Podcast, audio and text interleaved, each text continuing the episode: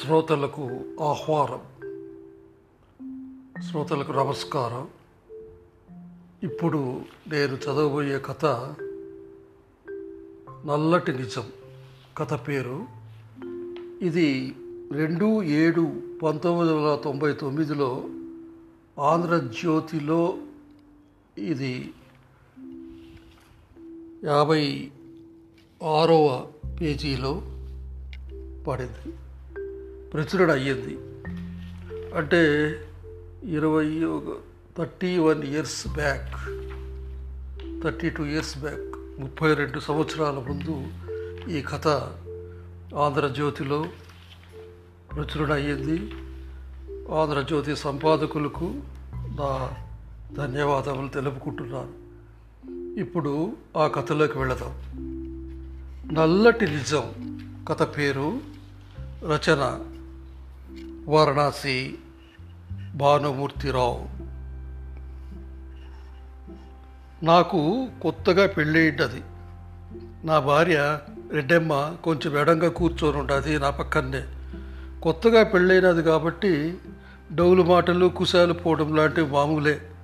రెడ్డమ్మను నా ముఖం మీదకి తీసుకొని ముద్దు పెట్టుకుంటూ ఉంటారు రెడ్డమ్మ సిగ్గుతో తామర పువ్వులా ముడుచుకొని పోతూ ఉంటుంది నువ్వు సర్కారు ఉద్యోగం చేస్తూ ఉండవు కదా నీకు నాజూకుతనమే తెలీదా?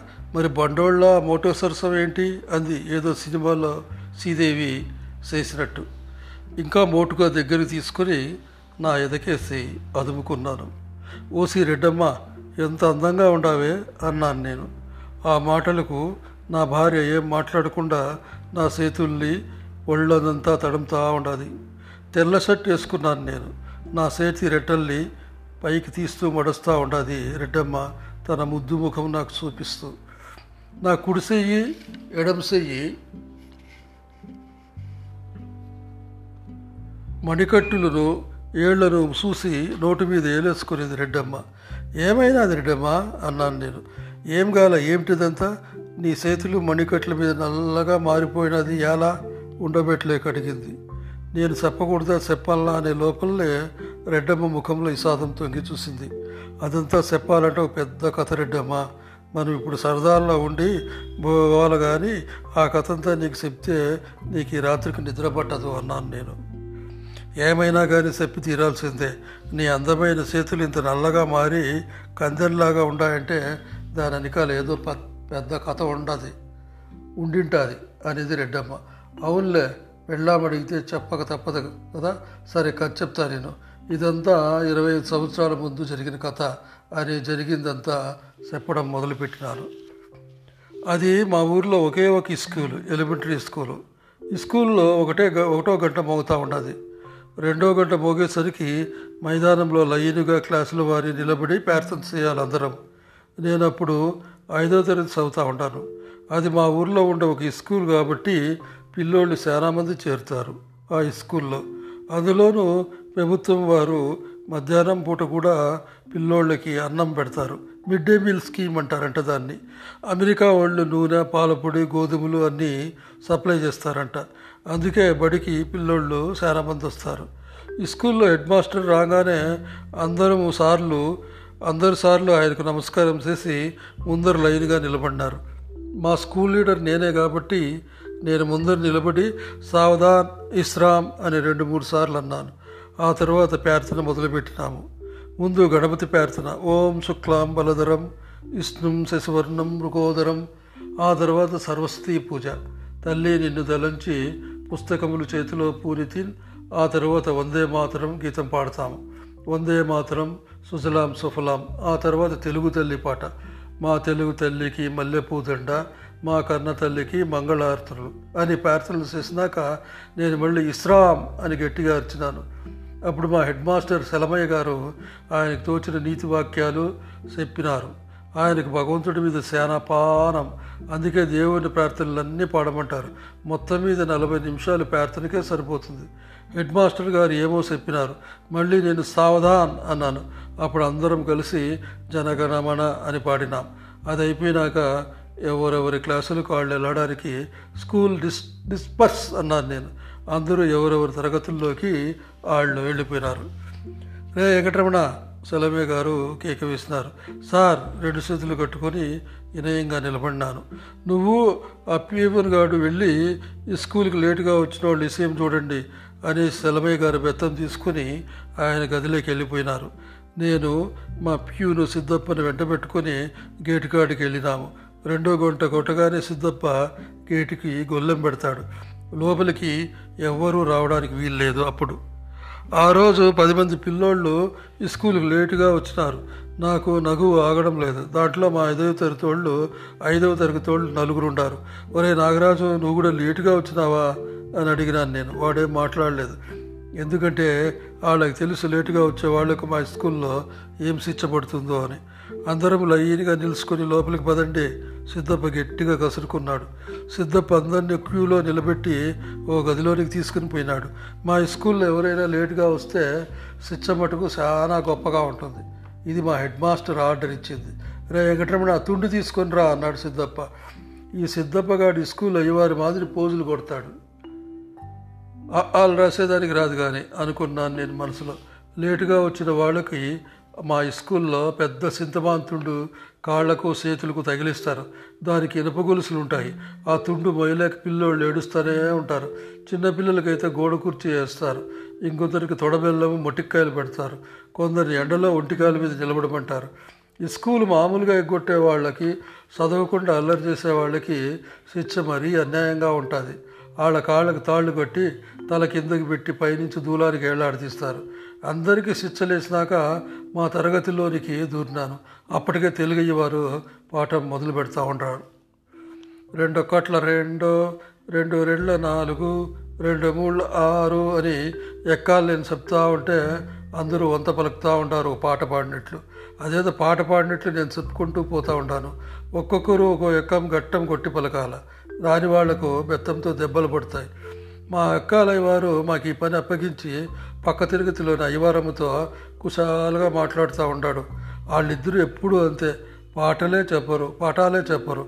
గుసగుసలు మాట్లాడుకుంటూ ఉంటారు. అది మా స్కూల్లో పిల్లలకి నచ్చదు. ఏం మాట్లాడుకుంటూ ఉంటారో కానీ ఎప్పుడు సెవుల్లో సెవి పెట్టి మాట్లాడుకొని నవ్వుకుంటూ ఉంటారు. అందుకే మా స్కూల్లో లెక్కలు సరిగ్గా ఎవరికీ రావు. సాయంత్రం నాలుగు గంటలైంది అందరూ మా స్కూల్ పక్కన ఉన్న మైదానంలోకి వెళ్ళి ఆడుకోవాలి. అప్పుడు మేము కబడ్డీ కుంటేట కోతి కొమ్మ దొంగాట ఆటలన్నీ ఆడుకుంటాం. ఇంకా ఐదు గంటలకి స్కూల్ పదులుతూ ఉండారనగా సెలమయ్య గారు మా ఐదవ తరగతిలో పది మంది పిల్లకాయలు పిలిచినారు. సెలమయ్య గారు వెనకాల నలుగురు ఐదుగురు టీచర్లు కూడా ఉన్నారు పిలిస్తారా సార్ అన్నాను నేను. అవునురా వెంకటరమణ ఈరోజు సాయంత్రం మీరంతా కలిసి కొన్ని సామాన్లు మా ఇంట్లో దింపాలా? అన్నాడు సెలమయ్య. సెలమయ్య గారు సరే సార్ అన్నాం మేము. మా పిల్లోళ్ళకి అయ్యవారిళ్ళలో ఏదైనా పని చెప్తే చాలా సంతోషంగా చేస్తాము. ఏలంటే మా గురుభక్తి అలాంటిది మాకు బొటనేలు కత్తిరించిన కత్తిరించి చేసిన ఏకలవ్యుడి గురుభక్తి కథ రోజు చెప్తానే ఉంటారు మా అయ్యవార్లు. అందుకే మాలో కొందరు ఇసుకులు ఎగ్గొట్టి అయ్యవారింట్లో పనులకు వెళ్తూ ఉంటారు. వాళ్ళ గొడ్లు గోదా చూసుకొని కాడికి వాళ్ళ పేడకళ్ళు ఎత్తడానికి వాళ్ళ ఇళ్ళల్లో పిల్లల్ని ఎత్తుకొని తిప్పేదానికి. అయ్యవారం ఇంట్లో అయితే సంట్లు తోమేది కాయకు కూరగాయలు తెచ్చిచ్చేది ఇల్లు కడిగేది సామాన్లు సర్దేది. రెండవ తరగతి అయ్యవారింట్లో ఆవు గడ్డి కోసుకొని వచ్చేది. మూడవ తరగతి అయ్యవారింట్లో అయితే ముసలోళ్ళ కాళ్ళు పిసికేది పడకలు సర్దేది వాళ్ళ పిల్లోళ్ళని ఎత్తుకుని ఊపేది మందులు కొనుక్కొని వచ్చేది. నాలుగవ తరగతి అయ్యవారింట్లో అయితే సైకిల్ తుడిచేది గొడ్డు గోదావరి కడగటం లాంటి పనులు రోజు చేయాల్సిందే. ఇకపోతే సెలవయ్య గారింట్లో చెప్పనే అక్కర్లేదు. కనీసం పది మంది పిల్లోళ్ళు సమస్తం వాళ్ళింట్లో పనులు చేయాల్సిందే. స్కూల్ ఎగ్గొట్టినా పాఠాలు వెనకపోయినా పరీక్షలు సరిగ్గా రాయకపోయినా అయ్యవారింట్లో పనిచేస్తే చాలు ఆ తరగతిలో ఫస్ట్ క్లాస్ పాస్ అయినట్లే. సెలమయ్య గారు చెప్పినట్టే మా ఏడవ తరగతిలో పది మంది పిల్లోళ్ళు కలిసి సిద్ధప్ప వెనకబడే మా స్కూల్కి వెళ్ళినాము. మాకు మధ్యాహ్నం భోజనం కోసరంగా మంచి సోయాబీన్ నూనె పాలపొడి గోధుమలు ప్రభుత్వం వారు ఇస్తారని చెప్పినాను కదా. అవన్నీ అమెరికా నుంచి వస్తాయని చెప్పినాను కదా. అవన్నీ ఒక గదిలో పెట్టి బీగం వేస్తారు. ఆ గది బీగం తెరిచి సిద్ధప్ప పనులు పురమాయించినాడు. ఆ నూనె డబ్బాలు పాలపొడి గోధుమ డబ్బాలు తలా ఒకటి తీసుకుని పెద్దయ్య గారింట్లో దింపండి. సిద్ధప్ప పనిని పురమాయించినాడు. ఇవన్నీ మా పిల్లోళ్ళకి కదా సార్. యాల్ సార్ వాళ్ళ ఇంటికి తీసుకుని పోవాలా? అని నేను ధైర్యం చేసి అడిగినాను. లంజా కూడక పెన్షన్ చెప్పిన పని చెయ్యి. లేదంటే సార్తో చెప్పి చెప్పు దెబ్బలు వేయిస్తారు అన్నాడు సిద్ధప్ప. మా పిల్లోళ్ళకి భయం వేసింది. మాట్లాడకుండా తలాగర డబ్బాలు ఎత్తిన పెట్టుకొని సెలమయ్య గారింట్లో దించినాము.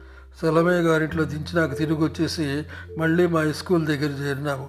మా స్నేహితులందరము మాకు విషయం బొత్తిగా అర్థమే కావడం లేదు. ఎందుకు డబ్బాలో హెడ్ మాస్టర్కి ఇంటికి తీసుకొని పోయినారు? నేను దాన్ని చేరదీసి అడిగినాను. అందరూ ఎందుకు అని అడిగేవాళ్ళే. అప్పుడు నేనే అన్నా చూడండి మనకు పంచి పెట్టవలసిన నూనె గోధుమలు పాలపొడి వాళ్ళే పంచుకొని తినేస్తూ ఉంటారు. మన పిల్లోళ్ళ నోట్లో దుమ్ము పోస్తూ ఉంటారు. అవును అది నిజం. మరి దీన్ని ఎట్లాగో ఒక ఎట్లాగో మనం జరగకుండా చూడాలా? అన్నాడు రాంబాబు. అందరం ఒక ఉపాయం ఆలోచించి ఆ రోజు రాత్రి అన్నం తినేసి వచ్చి సెలవయ్య సార్ వాళ్ళ ఇంటికాడ కాపలా వేయాలనుకున్నాం. రాత్రి పది గంటలయ్యింది. మా పిల్లోళ్ళంతా గుమ్ముకుంటున్నారు సెలమయ్య గారింటి వెనకాల. ఏం జరుగుతూ ఉండదో అని పెరటిదోవని వెళ్ళి నెక్కి నెక్కి చూస్తూ ఉంటాం అందరమును. ఆ లాంతర్ల వెలుగులో ముఖాలు మసక మసగ్గా కనిపిస్తూ ఉంటాయి. అప్పటికి మా ఊర్లో కరెంటు రాలేదు ఇంకా. అందరు అయ్యవాళ్ళు గుమికూడి గుండ్రంగా కూర్చుని మేము తెచ్చిన డబ్బాలంతా పంచుకుంటూ ఉంటారు. మాకు అర్థమైపోయింది. వాళ్ళు చేసే దొంగ పని మాకు అర్థమయ్యి మా అయ్యగారింట్లో రోత పుడుతూ ఉండదు. ఇంతవరకు మా సార్లు అంటే ఉండే గౌరవము ఇక మాకు లేదు. అందరం బయటకు వచ్చి చి చి చి అంటూ వచ్చేసినాం. మరుసటి మరుసటి రోజు ప్రార్థన జరుగుతూ ఉంటుంది ఎప్పట్లాగే సెలవయ్య గారు నీతి వాక్యాలు బోధిస్తూ ఉంటారు నీతి నిజాయితీగా బతకవల్లో దొంగతనం చేయరాదు మోసం చేయరాదు అని చెప్తా ఉంటాడు నా కోపం పొంగుతూ ఉండదు. మరి మీరు నేను చేసిన పని ఏమిటి సార్? అన్నాను నేను ఉక్రోషం పట్టలేక. నేను అలా అనడం ఏమిటి? నాతో పాటు నిన్న వచ్చిన పిల్లోళ్ళంతా బిరబిర నా వెనకాలే చేరినారు. రే వెంకటరమణ ఏందిరా నీ పొగరుబోతు మాటలో? సెలబయ్య గారు ఊగిపోతూ ఉంటారు పూరకం వచ్చినాడు మాదిరిగా. నిన్న జరిగిన విషయమంతా పూసుకూర్చున్నట్లు గట్టిగా చెప్పినాను నేను ఎక్కడా భయపడలేదు. ఓ అదా అదా నీకెందుకురా వెంకటరమణ? అని నీరుగార్చినాడు సెలమయ్య సార్. తర్వాత స్టేజీ మీదకి వెళ్ళి పిల్లలందరికీ విషయమంతా చెప్పిన. ఆ తర్వాత చూసుకో తమాషా. పిల్లలందరూ దొరికింది దొరికినట్లే రాయో చెప్పో పలకో పుస్తకమో మా యవ్వర్ల మీద ఇసిరేసినారు. ఆ రోజు ఒక పెద్ద భారతయుద్ధమే జరిగింది. అవమానంతో మా యవ్వాళ్ళందరూ తలలు వంచేస్తున్నారు భారతంలో కౌరవుల్లాగా. ఆ తర్వాత సెలబయ్య గారు ఆయన గదిలోకి నన్ను పిలిపించినారు. ఆయన కోపం చూస్తూ ఉంటే నాకు భలే భయం వేసింది. ఆయన చేతిలో సితకబర్ర పెద్దది ఒకటి ఉండాది. సిద్ధ సిద్ధప్పుతో పాటు మిగతా అయ్యవార్లంతా నిలబడే ఉంటారు. నేను లోపలికి రాగానే నా చేతి మీద మణిగట్ల మీద కాళ్ళ మీద ఓ అర్ధ గంట కొట్టినాడు సెలవయ్య. ఆ దెబ్బలకు నా ఎల్లల్లో ఎముకలన్నీ ఇరిగిపోయినాయి. నల్లగా మారిపోయి చర్మం సిట్లిపోయి రక్తం వచ్చేస్తూ ఉంటుంది అయినా సెలవయ్య సార్ నన్ను కొడతానే ఉన్నాడు. నేను ఏమీ మాట్లాడకుండా దేవుని పేరు తెలుసుకుంటూ ఆ బాధలన్నీ ఓర్చుకున్నాను. ఆ దెబ్బలకు తట్టుకోలేక నాకు తెలివి తప్పిపోతూ ఉండదు. ఈ గాడిదలంటి కొడుకుని కాళ్ళు గట్టి పడేసి తలకాయ కింద పెట్టి దూలాన్ని కట్టేసేసి తప్ప అని మటుకు నాకు వినపడింది. ఆ తర్వాత ఏమైందో నాకు తెలియదు. ఇది కథ రెడ్డమ్మ అన్నాను నేను. రెడ్డమ్మ చిన్న పిల్లల బోరు నన్ను కౌగులించుకుని ఏడ్చేసింది ఎన్ని దెబ్బలు తిన్నావయ్యా? ఆ చిన్న వయసులో నిజం నిలబడి ధైర్యంగా చెప్పినందుకు ఎంత అనుభవించినావు బాధ? నువ్వు నిజంగా దేవుడివే అని నా కాళ్ళు పట్టుకొని ఏడుస్తూ ఉంటుంది. చీచీ తప్పు కదా? అని ఆమెను ప్రేమగా నా కాడికి తీసుకున్నాను. రెడ్డమ్మ నా కౌగిట్లో గువ్వలా కరిగిపోతూ ఉంటుంది. నల్లటి నిజం. కథానిక పేరు ఈ కథ ఆంధ్రజ్యోతిలో రెండు ఏడు పంతొమ్మిది వందల తొంభై తొమ్మిది వీక్లీలో పరి ప్రచురణ అయ్యింది. ఈ కథ రాసిన రచయిత పేరు వారణాసి భానుమూర్తిరావు. ధన్యవాదములు.